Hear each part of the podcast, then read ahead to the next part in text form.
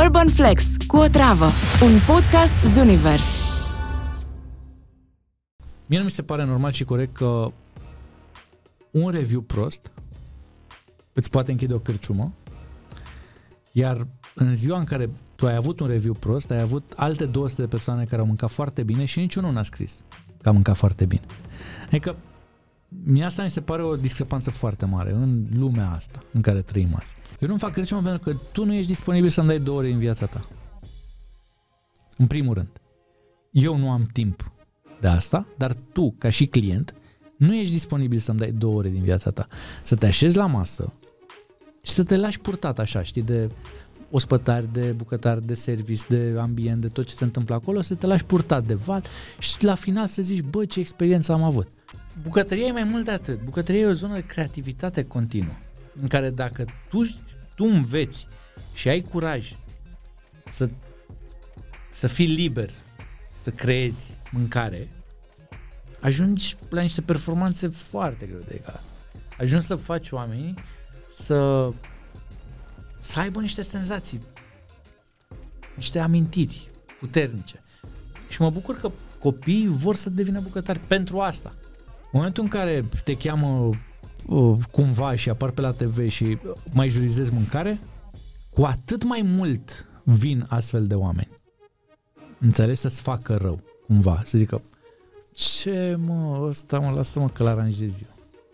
Ce mie, pot să nu, nu pot să fac și eu ca el. Am avut mulți care au venit la cârciumă și au zis, tu ăsta nu e risotto. Și masă de 7-8 persoane. Ce risotto e ăsta, bă? Ăsta nu e risotto. Ăia șapte râdeau. Că ăsta făcea spectacol. Păi asta e scopul, atenție. Da. da.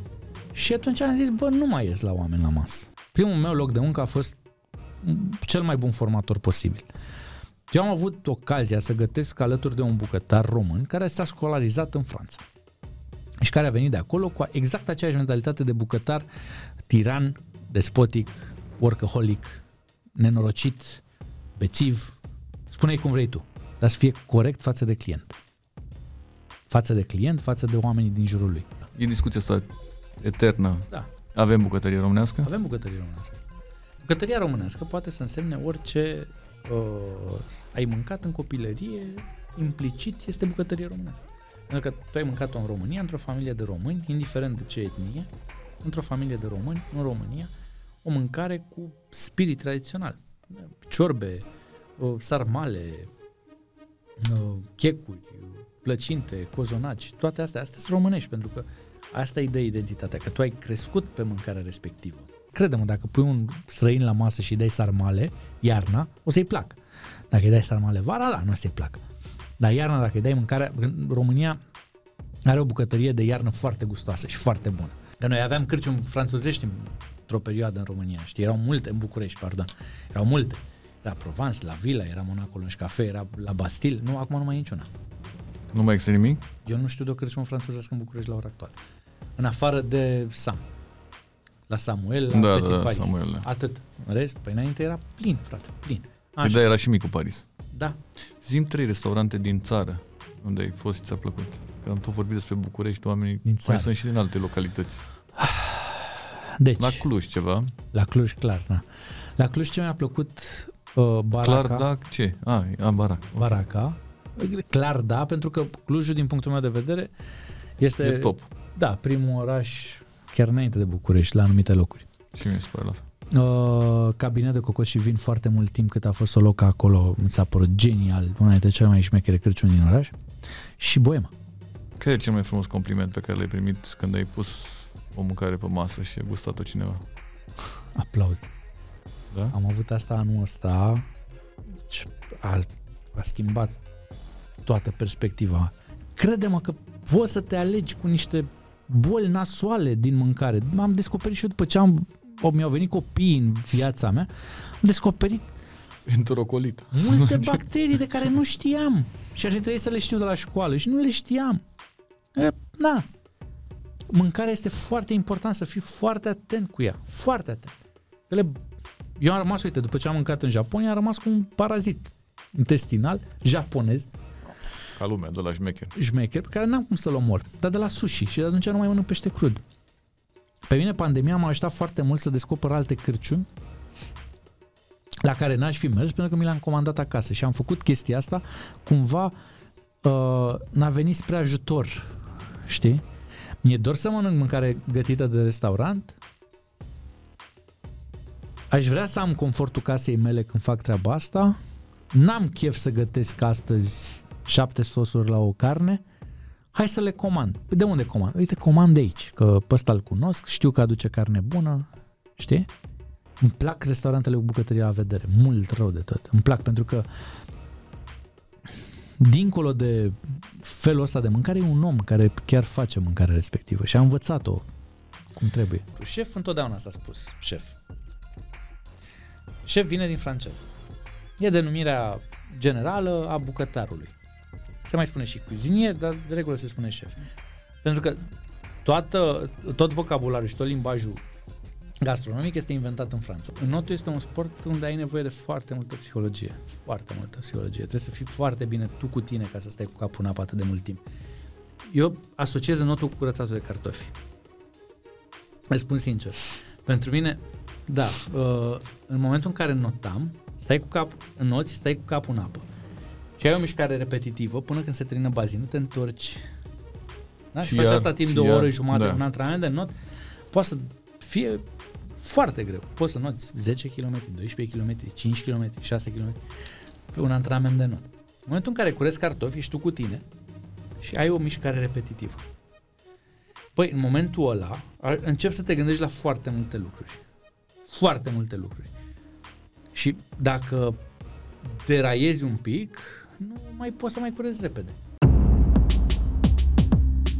Urban Flex cu o travă. ușor așa, toate curentele astea sunt puțin, știi, că nu mai ai voie să zici nimic, ți-e frică să faci o glumă, e complicat.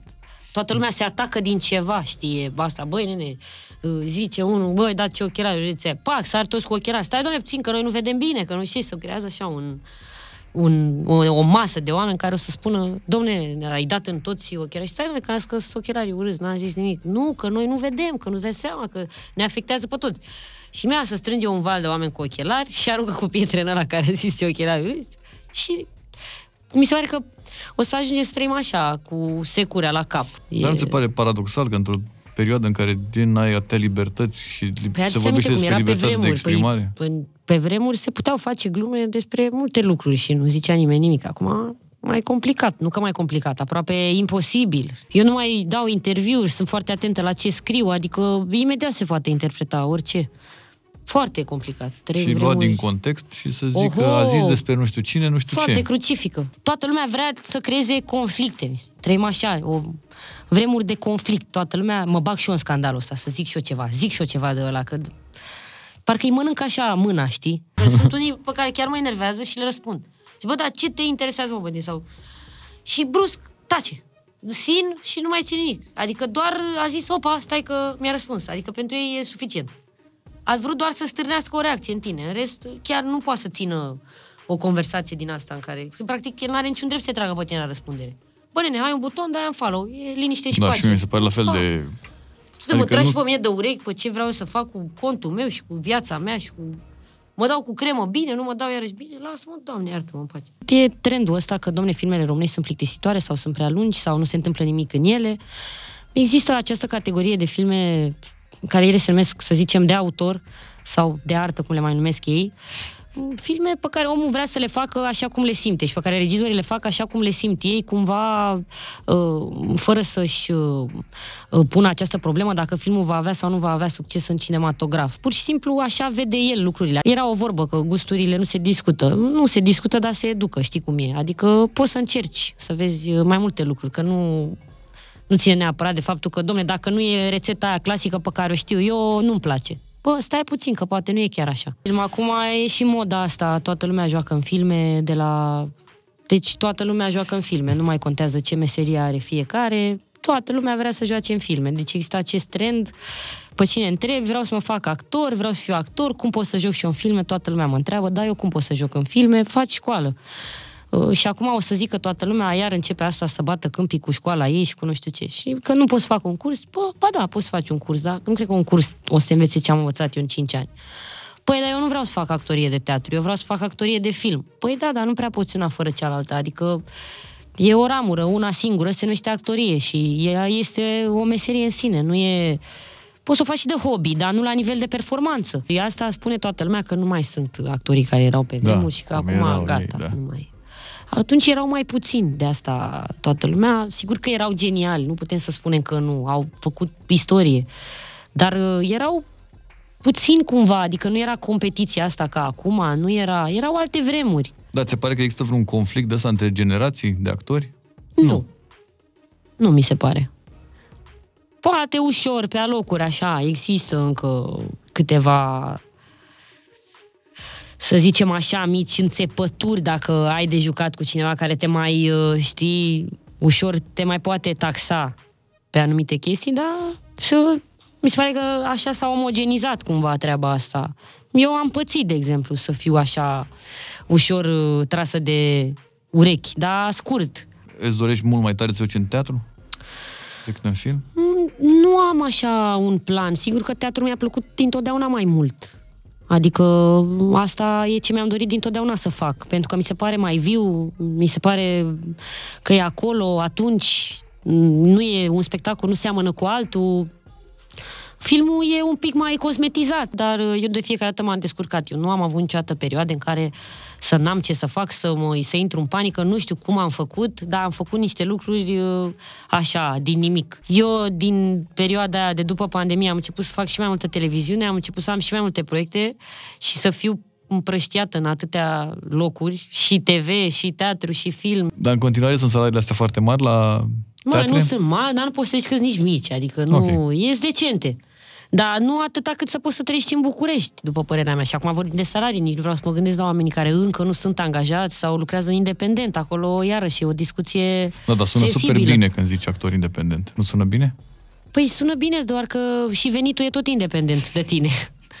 Sună bine, dar nu prea e bine. Adică da, pare că zici, bă, pot să-mi aleg să fac ce vreau, doar că dacă n-ai ăla cu chiria nu zice, domne, stai puțin că luna asta eu nu prea am jucat. Că mi s-a anulat un spectacol, două, ăla nu stă după tine să zică, a, uite mă sărac. Îmi Simt că nu mai merită să-mi pierd nervii, că stau o oră în trafic, știu sigur că trebuie să o stau și nu mai văd sensul de ce să o stau nervoasă când pot să o stau liniștită. Că tot o oră e. Adică văd pe Waze că fac o oră, zic, bă, asta e, stau. Mai pun o muzică, mai... Că ce sens are? Mă enervez și stau o oră cu nervi. Și ce am câștigat? Nimic. Ți s-a întâmplat vreodată să-ți dorești să nu mai locuiești în România, să te muți în altă... Toată lumea are asta. Vai de cap, dar de fiecare dată când plec în altă țară mă gândesc să plec. Adică mă gândesc, doamne, aici m-aș muta. Deci în toate țările în care am fost, pe Și cuvântul acum meu... la Amsterdam, când ai fost Și de acum curând? am zis, da? eu aici vreau să stau. Aici e orașul meu de vis. Deci eu în toate în care mă duc zic, nu, aici trebuie să mă mut. Da, e efectiv în toate în care mă duc. Oricând m-aș muta oriunde. Că, ce puțin tinerii am observat că nu prea se mai uită pe la televizor. Nu prea îi mai încântă nimic pe la TV și atunci preferă activități de genul ăsta. Am văzut mulți tineri în săli de teatru în ultima vreme. Nu prea îi mai prind... uh, Mi, nu prea mai prinde televizorul așa foarte mult. Foarte bine că merg tineri la teatru, mi se pare tare. Și mi se pare tare că a început să fie, de fapt nu m-a început, că e de multă vreme asta, că e cool să mergi la teatru. Urban Flex cu o travă. Cum ești, cum ești perceput la prima, prima fază așa? Arogant? Da, arogant. Asta e, da. Și că nu... Pentru că nu vorbesc cu... Eu n-am chestia asta de chit-chat. Nu am de ce mai faci, cum ți-a fost ziua. Ori discutăm o chestie și asta i-a, i-a înstrăinat, pe, i-a înstrăinat, i-a îndepărtat de fapt pe mulți. Ori discutăm o chestie care să merite, care poate e mai profundă sau nu, dar șanse mari să fie destul de profundă sau tranșantă pe un subiect de actualitate, ori nu mai vorbim. Adică ne salutăm, e ok. Nu trebuie să ai o interacțiune cu fiecare om pe care îl saluți, știi? Nu trebuie să fie mai mult. Dar părerea mea. Și asta da, a făcut pe mulți să creadă că sunt arogant. Părerea lor, nu știu, acum nu pot să zic nici că îmi convine, nici că nu-mi convine. E ce e acum, n-am cum să mă schimb eu și n-am nici cum să-i schimb pe ei. Cred că, cred că avem un egoism toți în noi. Și luăm niște chestii personal că n-ar trebui. Fix ce ziceam, că poate ăla are o zi proastă. Și tu crezi că te judecă pe tine, dar nu te judecă pe tine. El îl judecă... Ale lui. Cred că e o parte frumoasă a vieții asta, să realizezi că totul e un pic mai mult decât ce percep tu. Dar cum a început nebunia asta cu, cu sneaker și pictați? Găsim niște vopse acrilică. La bunica mea care uh, are pasiunea asta de a picta. Hobby. N-a dus-o niciodată mai departe, deși putea. În fine. Și nu știam ce se face cu acele... Ce sunt, de fapt, că eu știam de... Nu știu, de alea de la școală. ce Tempera aia, foloseam. și era pe Tempera, acasă, da. exact, da. Plecase toată pasiunea de la Vanș. Am văzut o pereche pictată. Și am zis, bă, n-am bani să-mi iau. Că era vreo 300 și ceva de dolari, plus shipping din America, plus nu știu ce. Ni- nimeni nimic, niciodată, ranj, știi? da. Era un pic problemă. Uh, și am zis, hai că-mi pictez eu o pereche. Și aveam o singură pereche adusă de mătușa mea din Anglia. Și am zis, gata, Vans uh, Atwood, negru cu talpă albă.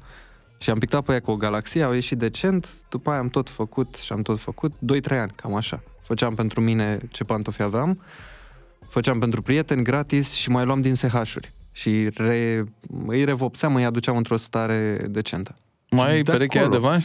Nu, a aruncat-o Nu mai maică mea. Am înnebunit când am auzit. Anul trecut am aflat și eu. Eu, de fapt, nu sunt bun la pictură sau la desen. Sunt bun la vizual. Le văd, le înțeleg, le înțeleg cromatică și compoziție. Mi-am dat seama că se poate face posibil ceva din asta când a venit tot tipul din Suceava, țin minte și acum, și mi-a zis, băi, aș vrea să-mi faci o pereche, te plătesc. Și am zis, ma, gata. Tu Îmi trimis- obișnuit să îmi faci tri- doar gratis, nu? eu făceam pe gratis, mai aveam să le dau eu bani ca să le fac, adică la modul ăla era. și mi-a zis, te plătesc, cât mă costă? Și mi-a zis, 50 de lei. Eu stăteam cu inima mică, știi? Patru zile de muncă, 50 de lei era, era manevră. și mi-a zis, da, super, ok, ți trimit mâine. Și de acolo. La ea, dacă îmi dai un hint înspre ea, țin minte unde eram când am făcut-o, cât, cam cât mi-a luat, uh, cum a fost uh, per total proiectul și cât de challenging a fost. Uh, Mă, n- n- n-am reușit niciodată să descriu senzația asta. E, e fain, e mișto. E, e când creezi ceva și știi că e un lucru unic pe care l-ai făcut special pentru persoana aia, doar prin modul în care s-a întâmplat comunicarea între voi, uh, s-a ajuns la produsul ăla final și asta e o chestie care are valoare de la sine. Cred că altfel poate să te aprecieze un om care a trecut prin niște chestii. Mai multe sau mai puține. Și ăla când îți zice, bă frate, îmi place ce faci, îmi place cum faci, mi-a plăcut aia. Parcă altfel îl simți și ei uh, comentariul lui versus cineva cu mai puțină experiență. Și peste tot în lume s-a format uh, greșit treaba asta, că vezi părțile bune și atât, dar nu știi exact ce se întâmplă în spate. Și e muncă, e munca dracu în spate, adică să fii influencer care are campanii mult, cum sunt A-listerii de la noi, păi muncesc ea mai mult decât o să muncești tu vreodată în viața asta. Nu, ăla s-a trezit, are, știu, oameni care au programul făcut pe zile. Azi de la 5 la 9 filmez TikTok-uri, mâine 3 ore le editez, nu știu ce. Nu e ușor. Stau mult cu mine, am timp să mă gândesc, sunt liniștit. Mi se pare că e foarte important să poți să fii, uite, sunt eu singur în toată camera asta, pot să stau aici o zi întreagă și să nu mă urc pe pereți. Cercam să mă gândesc la un moment dat la, la, la lucruri care mă liniștesc. Stat în ploaie, odată, mersul cu trenul. Stat și- în ploaie? Da, Cum? stat în Da? în plouă, să ieși afară în ploaie.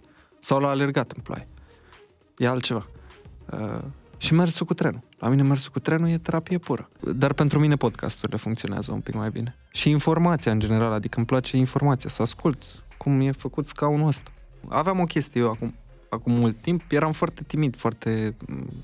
Că, na, venind dintr-un oraș mic, provincie, nu știu ce, nu eram învățat cu lume multă, cu locuri noi. Aveam două cafenele și, și o sală de biliard și ăla era orașul, știi? Uh, și m-am forțat eu un pic să îmi depășesc uh, treburile alea, fiind pus că nici nu ajuns, adică ajunsesem de ceva timp în București. Dar la mine toată treaba asta cu internetul și cu online-ul, de fapt, s-a întâmplat foarte repede. Vrei, dar te obosește. Că așa am făcut uh, mulți ani, până acum vreo 2 ani. Și nu mă mai simțeam bine. Fizic eram obosit constant, uh, fix din uh, sentimentul ăsta de urgency, cumva, să fii mereu prezent, dar n-ai cum să fii mereu prezent. Dacă văd nori, atunci ies ies din casă. Uh, nu, îmi place și să alerg, dar îmi place și să mă plimb așa, pur și simplu, fie că am căștile în urechi sau că le dau jos și ascult orașul, pur și simplu. Eu sunt un pic o fire visătoare în anumite momente. Uh, aia mă relaxează. Ești foarte strict la treaba asta. Am văzut la pozele în care apari sau ceva, Mhm. vrei să fie totul, ești perfecționist, 100%? Rău de tot. Rău de tot, nu? Da. Și încerc, încerc ușor, ușor să, să o las un pic mai moale, cred, din punctul ăsta de vedere. Mă, dar nu-mi vine. Adică dacă știu că se poate face bine, de ce să-l fac cu hai că merge așa? Nu se leagă ceva pentru mine. Încearcă să depui cu adevărat efort într-o direcție. Că s-ar putea să fii bun la chestia aia sau la o parte din treaba aia, dar care să te ducă și mai departe. Adică se pot face niște chestii senzaționale. Și știi ce mi se pare tare? Să faci asta exact cum ai spus tu, bă, să faci un an de zile. Uh-huh. Nu să faci trei zile și după aia să aștepți să se întâmple... Păi aia e, ca să-ți dai seama dacă ești și un pic bun. Eu Da. mi-am dat seama, fix ce ziceam. Eu, nu- dacă mă pui să-ți pictez, și o zic, cred că e prima oară când o zic pe video, dacă mă pui să-ți pictez un copac sau să ți-l desenez de la zero, mă, ți-l fac pe cel mai urât. La orice ordine zi, cel mai urât. Dacă îmi dai calculatorul și toate tool pe care le am, s-ar putea să-ți fac unul care să te dea un pic pe spate. Și se simte treaba asta. Și am simțit-o, e- inclusiv în interacțiuni cu persoane publice. Am stat și m-am întrebat, bă, ăsta poate să-și permită, clar poate să-și permită, că nu-i cer eu luna de pe cer. Cum e mai bine pentru mine? Să-i fac gratis sau să-i fac cu bani? Dacă îi fac gratis, hm, care, cu ce imagine rămâne el la final? Vorbim de un om serios acum. Da. Dacă îi cer și îi cer o sumă corectă, dar considerabilă, nu e mai bine așa? Să simtă, bă, am plătit pentru asta. În continuare, nu e suficient de luată în serios industria asta a online-ului. Nu e percepută m, ca având puterea pe care o are în realitate. Nu toată lumea vede treaba asta. Și de-aia nu se bagă suficient de mulți bani. Fă o analiză versus cum sunt campaniile din exteriorul României. Urban Flex cu o travă. mulți oameni ajung să facă ceva întâmplător, exact așa cum am făcut și eu. Și nu e nicio rușine în asta. Și dacă tu lucrezi și nu-ți place ce lucrezi, nu e nicio rușine nici în chestia asta.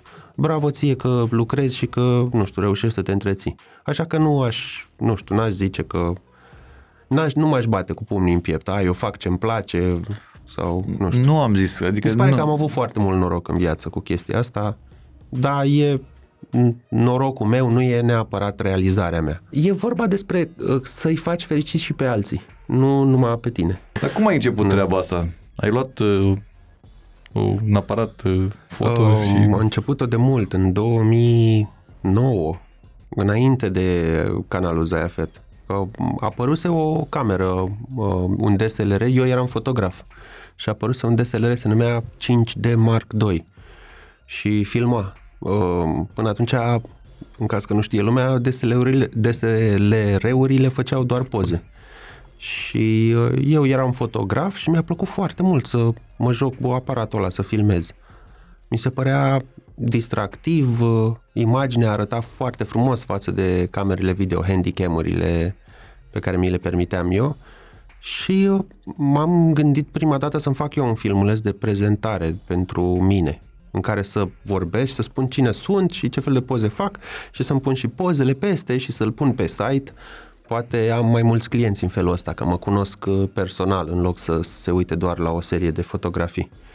Și a mers, am avut mai mulți clienți, dar mi-a plăcut foarte mult toată experiența, să scriu uh, textul pe care urma să-l citesc, să mă ajute Mihai, cameramanul meu, cu, cu care mergeam pe la anunț și pe la de-astea, să-mi țină deasupra foile, să, nu știu, mi-a plăcut foarte mult și toată treaba asta. Și apoi a fost un hobby. Fusesem la vreo 300 de nunți și știam foarte bine cum să organizezi o nuntă. Sfaturi pe care nu le găsești uh, de obicei, uh, nici în cărți. Și ai făcut până la urmă clipulețul ăsta în care... Da, am făcut mai multe. Mai multe? Cum să-ți organizezi nunta, da. Am făcut multe și n-au avut succes.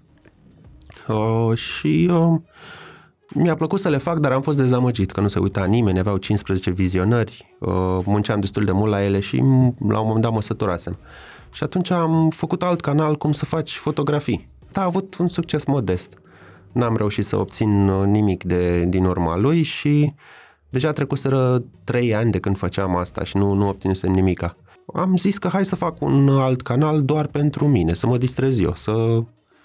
Și era efectiv cu ce îmi place mie. Am început cu lucruri despre Ioan Creangă, erau hobby-urile mele, ce îmi plăcea mie să citesc, ce preocupări aveam. Și ăsta, nici ăsta n-a mers. Ți-a insuflat-o cineva din familie sau... Da, bunica mea a fost profesoară de română și eu am fost crescut de bunici. Uh, Sunt născut în 86, cred că toată generația mea a fost uh, crescută de bunici, pentru că părinții mei în 89, când aveam eu 3 ani și a fost Revoluția, ei aveau 30, 30 și ceva. Și uh, mai mai avea 29. Și era șansa ei să-și facă o viață, să-și facă o afacere, să libertate. Și uh, am fost crescuți de bunici. Și eu și sora mea și probabil toți ceilalți colegi de la mine din liceu. Nu știu pe nimeni să fie foarte apropiat de părinți, mai mult de bunici, pentru că părinții noștri aveau treabă în anii 90. N-am pe cine să dau vina că am terminat ASEU, contabilitate. Mi-aș fi dorit să fac uh, filozofie sau jurnalism și ai mei uh, nu m-au lăsat să fac asta. Dar nici nu pot să-i învinovățesc. Era o bibliotecă mare în spatele ei și eu eram convins că, uh, că ea este incredibil de inteligentă și era uh, și că dacă eu citesc toate cărțile alea din spate, o să fiu și eu așa. O să știu ca un fel de secret. La un moment dat am început să câștig niște bani. Erau cam 1000 de lei pe lună, după 3 sau 3 ani, după 3 ani, cam așa. M-am ținut numai de treaba asta, a crescut în fiecare an, încetul cu încetul am început să aduc alți oameni, prima dată un om care să monteze, ca să pot eu să scriu doar și să scriu mai mult, apoi încă un om care să scrie um, și acum suntem 11 în total. E important să faci ce-ți place, Nu, dar cred. chiar e important. Nu ți se pare că e foarte important? Nu, cred că e... Te cheamă lumea la... Pe mine mă cheamă la școala altfel, cum se numește, o zi altfel și te cheamă ăștia să vorbești despre și asta îți spun. Spune-ne că ai făcut uh, ce-ți place și că ai reușit, dar ca mine sunt alții care n-au reușit. Și eu reușisem și când eram fotograf, aveam o firmă profitabilă și nu-mi plăcea ce fac și nu cred că și asta ce înseamnă? Că dacă, ție, dacă nu știi ce-ți place, nu știi ce drum ai în viață, că multă lume nu știe. Nu știe care e... Nu, dar cred că e foarte important, cred că și pentru tine și dincolo de câștigatul banilor, că nu cred că e totul despre asta, de împlinirea ta, cred că e foarte important să faci ce-ți place. Este f- plăcut, dar și ce-ți place, od- odată ce devine o meserie, nu mai e neapărat ce-ți place. Dar eram foarte, foarte timid înainte. Abia dacă puteam să mă uit la un om pe care nu-l cunoșteam, îmi făceam uh, griji să ies uh, la masă cu cineva când sunt oameni noi, mă epuiza complet chestia asta, ajungeam acasă, aveam nevoie de o zi să-mi revin. Mi se pare că genul ăsta de cultură locală îmbunătățește foarte mult și uh, calitatea vieții și, uh, nu știu, frumusețea orașului. O bucurie a locului ăsta, nu neapărat o dorință de a copia alt loc. Și cred că e că merită să ai așa ceva și merită și să știi câteva lucruri despre orașul tău, să-ți facă plăcere să locuiești în el, să simți că este orașul tău. Și eu simt că București, pentru că stau aici de aproape 18 ani, simt că e orașul meu și mă bucur că stau în el. E o clădire uh, cu supantă. Știi ce e supantă? Da, știu ce e supant. Uh, este, trebuie să spun că poate nu Da, știe da, toată da, lumea, da, da, da. Uh, este un fel de etaj în interiorul clădirii. Ei. Vezi balconul din sufragerie. Poți să urci. Și, Și unde e asta? Pe strada Jean-Louis Calderon. Unde a făcut o Uh, facultate? Este o stradă aproape de universitate. Uh, Jean-Louis Calderon, uh, știi cine a fost? Da, da, primul martir jurnalist Da. francez mort Da. la Revoluție. Mort la Revoluție. L-a călcat un tank. Și uh, în fotografia din ziar, când a murit uh, reporterul ăsta, uh, este o tânără care plânge uh, deasupra cadavrului lui acoperit cu un cearșaf și tânăra aia, într-un costum sport, este Mihaela Rădulescu. e prima ei apariție în presă. Nu știam asta, ce tare. Poți să că, puteți să căutați poza, e foarte interesant. Mihaela Rădulescu, Jean-Louis Calderon.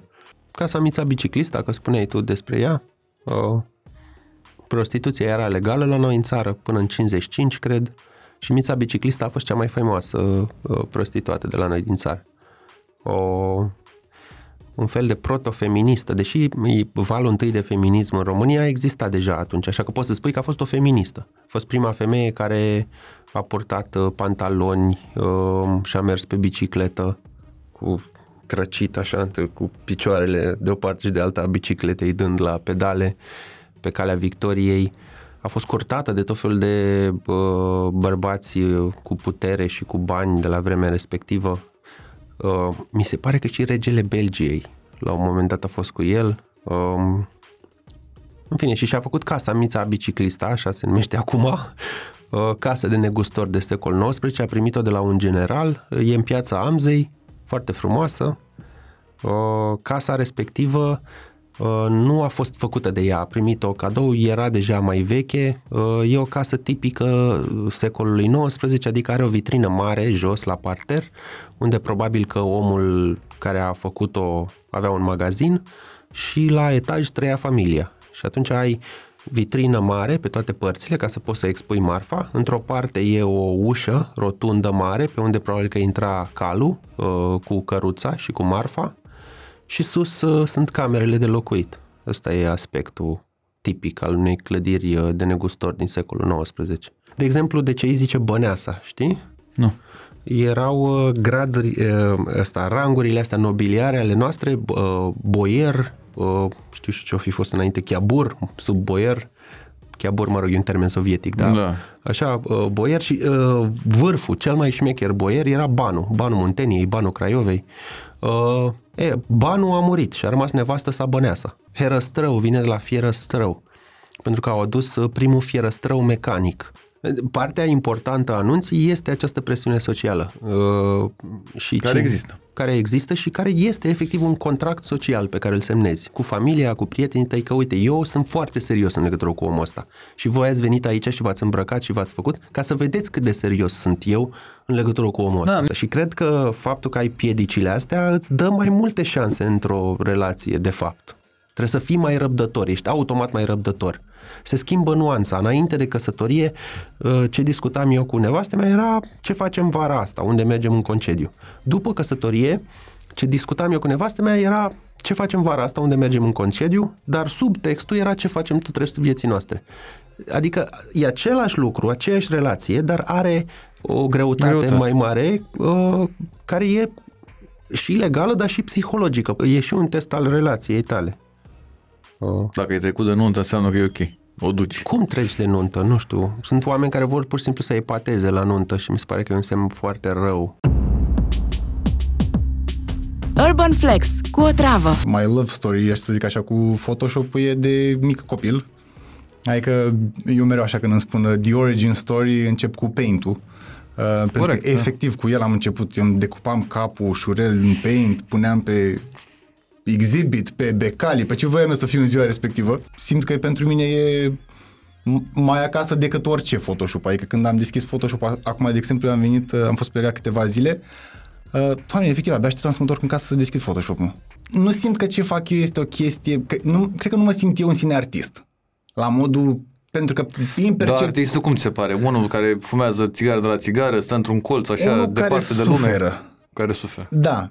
Cred că și pentru că ce consum eu ca artiști, mai ales la nivel vizual, că aia care mi se pare mie cei mai mișto, simt că creează chestia de mișto în urma unei suferințe.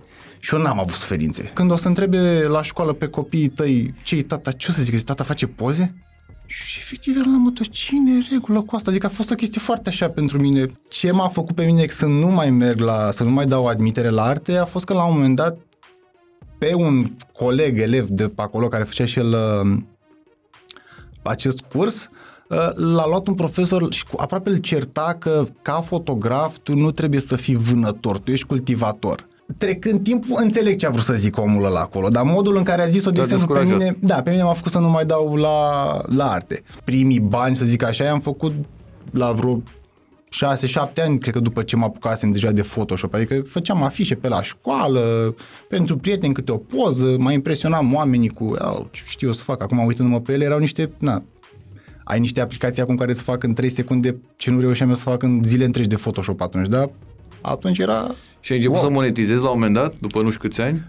Da, da, slăbuț, slăbuț. adică da, am una dintre marile dezamăgiri și cred că ăla a fost primul proiect pe care l-am avut plătit eu, am făcut un uh, ghid turistic al Tulcei. Adică am făcut proiectul ăsta, am învățat InDesign pentru el, că aveam o rudă care făcea design și așa și îmi spuse, bă, InDesign e pentru publicații și pentru chestia asta. Bun, dă și învață InDesign. O chinuiam cu el acolo, dar cumva a ieșit acest proiect. Eu și auzeam bugete de la o tipă pe care o aveam acolo cumva așa mai insider la modul că, bă, au fost niște, că aprobat câteva mii de euro, mii de euro la nivelul ăla, era ceva... Și la final când, bă, hai să te și plătim pentru chestia asta, mi-au 100 de lei. Uh, cred că, da, deja erau lei noi. Deci un milion, da.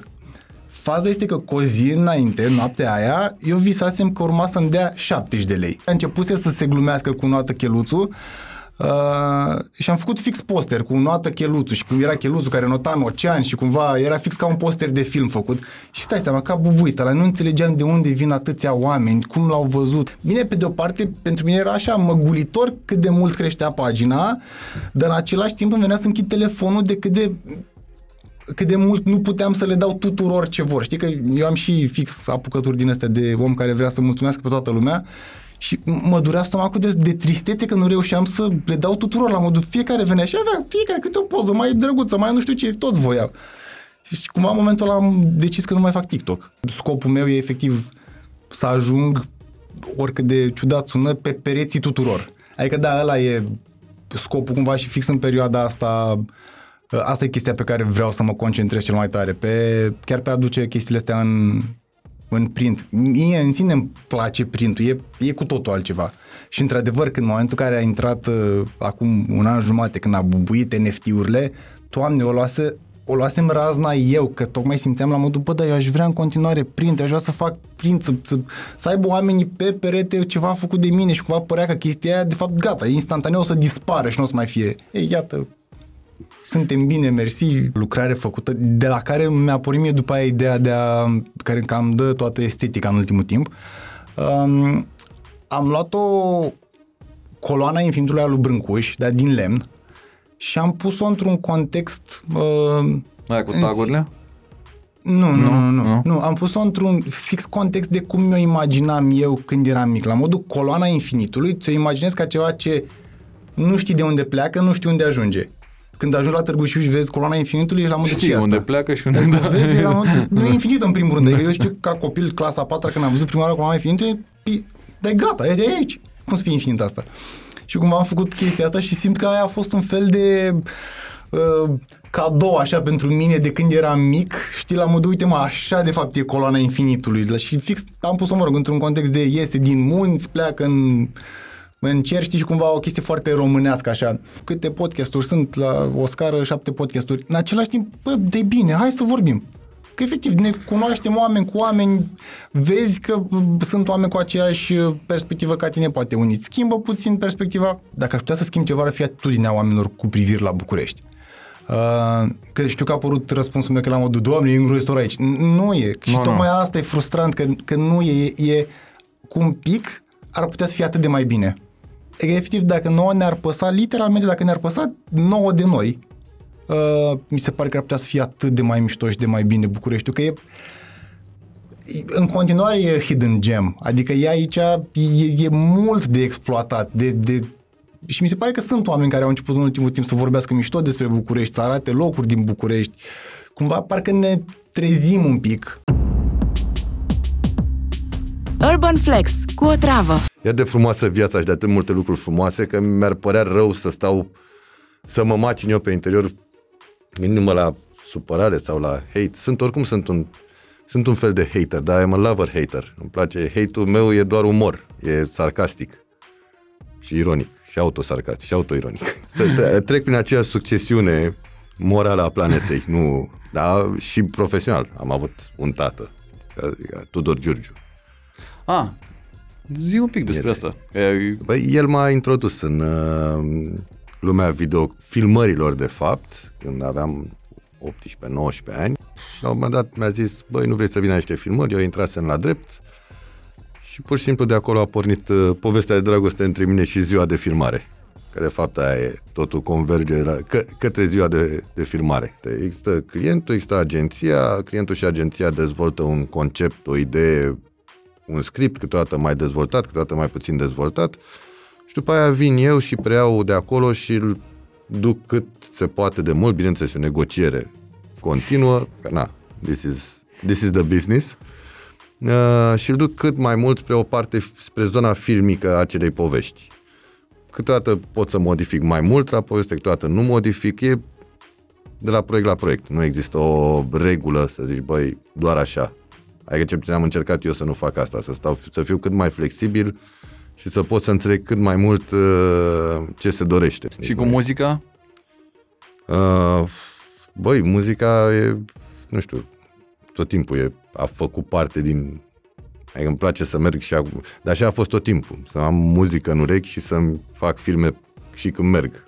E, îmi, îmi inspiră momente, îmi place să ascult muzică, să-mi declanșeze niște senzații și niște, uh, nu știu, toate niște culori. De acolo să pornesc să mă joc. Știu că sună așa foarte ciudat, sunt, uh, da, sunt clean, zic așa. Uh, dar întotdeauna muzica mi-a declanșat uh, și când mă gândesc la nu trebuie să mă gândesc neapărat la un videoclip, trebuie să mă gândesc, de exemplu, la o reclamă, am primesc un scenariu și mă gândesc, mă ajută foarte mult să pun muzică și să mă țină într-o stare care să mă ajute mai departe să mă gândesc. În general, am făcut clipuri, cel puțin în ultimii ani, am făcut clipuri doar pieselor care mi-au plăcut. Văd tot felul de dispute, și e o perioadă grea. Acum, da, e o violență ușor, e o violență în momentul ăsta. E violent, a devenit ușor violent Facebook-ul și uh, social media, da?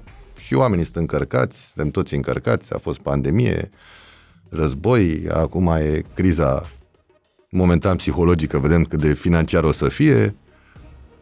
Greu. Și atunci, știi cum e, trebuie să refulezi undeva. Ar fi tare să existe bloc și în viața reală, știi, să poți să, dacă nu mai vrei să da, dar pe stradă, știi, să începi când mergi să zici, bă, nu vreau să-l văd pe ăla, să-i dai bloc, bloc, bloc, bloc, bloc, bloc, știi, să fie așa, să, să-ți creezi un uh, environment perfect.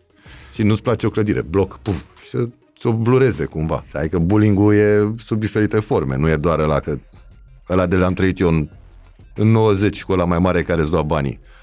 Ăla e nimic. Noi am trăit doar bullying. Noi am trăit doar, da, am trăit de la pur de țară. Da, da, cu da. pulpă, să zic Exact. așa. Asta acum mai mult mai variat. E de la n-ai Adidas și n-ai nu știu ce, n-ai nu știu cum și dacă pentru tine contează și nu ai, orice uh, in- o- o- orice reacție de genul ăsta asupra ta, lasă urme. Eu am avut uh, am avut obsesia miria podului cu foarte multe perechi de Adidas. Prea multe, la un moment Câte dat. vei la un moment dat? Băi, trecusem de... Eram spre 300. Toată frustrarea copilăriei, că n-am avut, Da, că, da, da, na, de na, acolo că n-am pleacă, așa și într-o dată... Și am, am început să cumpăr compulsiv, adică nu mai era, băi, vreau perechea aia, era, ha, a apărut aia. Trebuie, trebuie. Și am ajuns în momentul în care am dat, i-am donat, am donat vreo 250 de perechi, 230, 240 de perechi le-am donat. În momentul în care le-am donat, mi-am dat seama cât de mulți nu fusese niciodată scoși din cutie. Ești fanul Bucureștiului? Da, 100%, îmi place. E Ce tare că aud oameni care zic asta. m-a inspirat uh, constant, uh, constant sunt uh, uimit de locurile pe care le găsesc, îmi place până și șaurma asta vizuală, cu toate că nu mănânc șaurma, îmi place șaurma asta vizuală de uh, arhitecturală, știi, de clădiri cu de toate și cu soț și cu, scuze, și totul e așa foarte uh, eclectic, e interesant. Și te, e un oraș stimulant și îmi place energia lui. E incredibil. Adică sunt multe orașe în, ță- în țările civilizate care n-au energia Bucureștiului. Îmi place Calea Victoriei. E, Acum nouă animată sau acum nouă, întotdeauna? acum nouă, acum nouă. E, bă, e ok. A început să aibă un vibe mai mult la ce se întâmplă în alte orașe de afară. Orice minciună scrisă devine jumătate adevărată. Ca și istoria. Cine, cine a pus mâna și a prins scris-o primul? Și cum e istoria, cum era? Istoria învingătorilor. Ăla care a scris istoria a avut dreptate. Fiecare vede din prisma lui, nu mai cauți. Și mai ales acum, deci bombardat din toate părțile de adevăruri, cred că ori alegi vreun adevăr de la alții, ori dacă nu stai cu al tău și zice, ei. Bunica mea avea o vorbă foarte bună, că dacă, și asta mi-a rămas în cap, că dacă te enerve, când ajungi să te enervezi, deja lucrul ăla s-a întâmplat, deci nu mai ai cum să-l schimbi, te enervezi degeaba. Mai bine energia aia o folosești în a vedea ce poți să faci cu lucrul ăla mai departe. În loc. Și atunci chestia asta cumva mi-a adus și o relaxare de asta, adică foarte greu mă enervez sau mă supăr sau... și m-a ajutat, cred că și profesional asta. Urban Flex cu o travă. Eu nu, că eu eram cu sport, eram super n-ai treabă. Dar cât ai făcut sport? Mult? 12 ani. Ah, ok. Din clasa a treia, a doua, până în anul întâi de facultate. Pe mine sportul, eu cred că ăla m-a educat mai mult decât părinții. Ăla a fost bullying.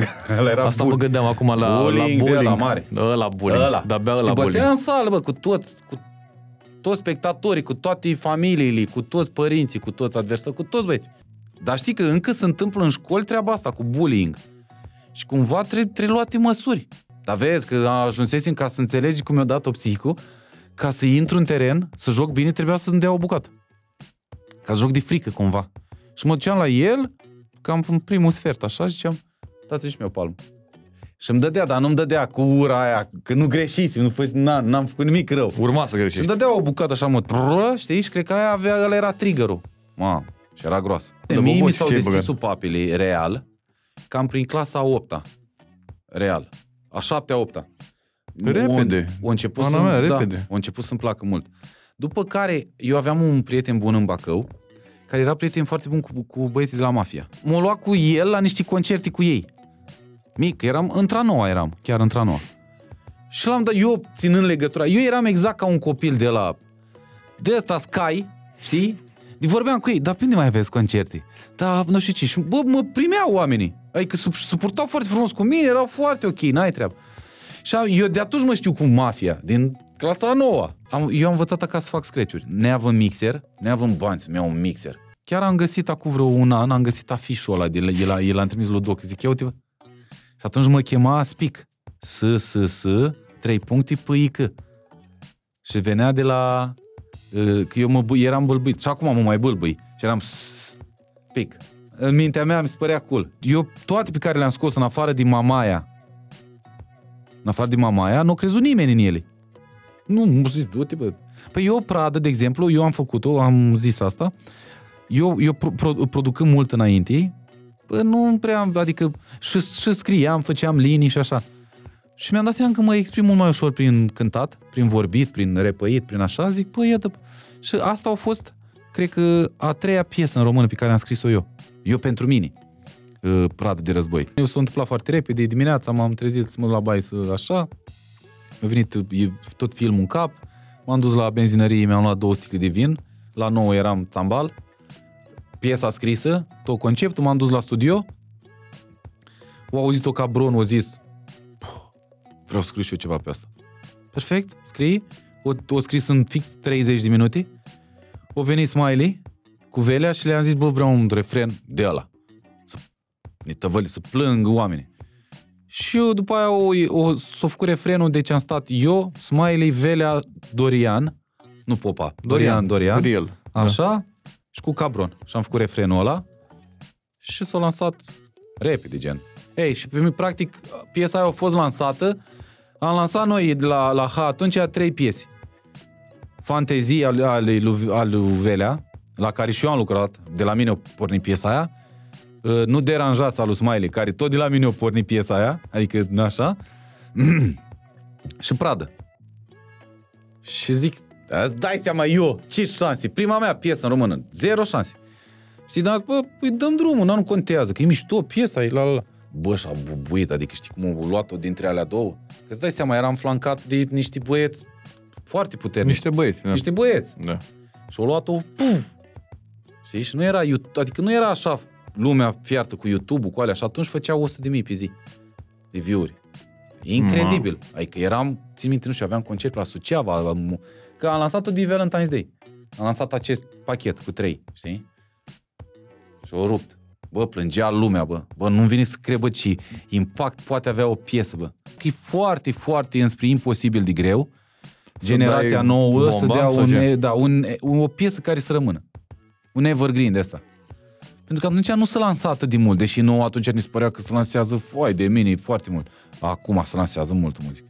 Ai, un, ai o perioadă în care ești pe val și cu inspirația și cu vibe și cu toate alea.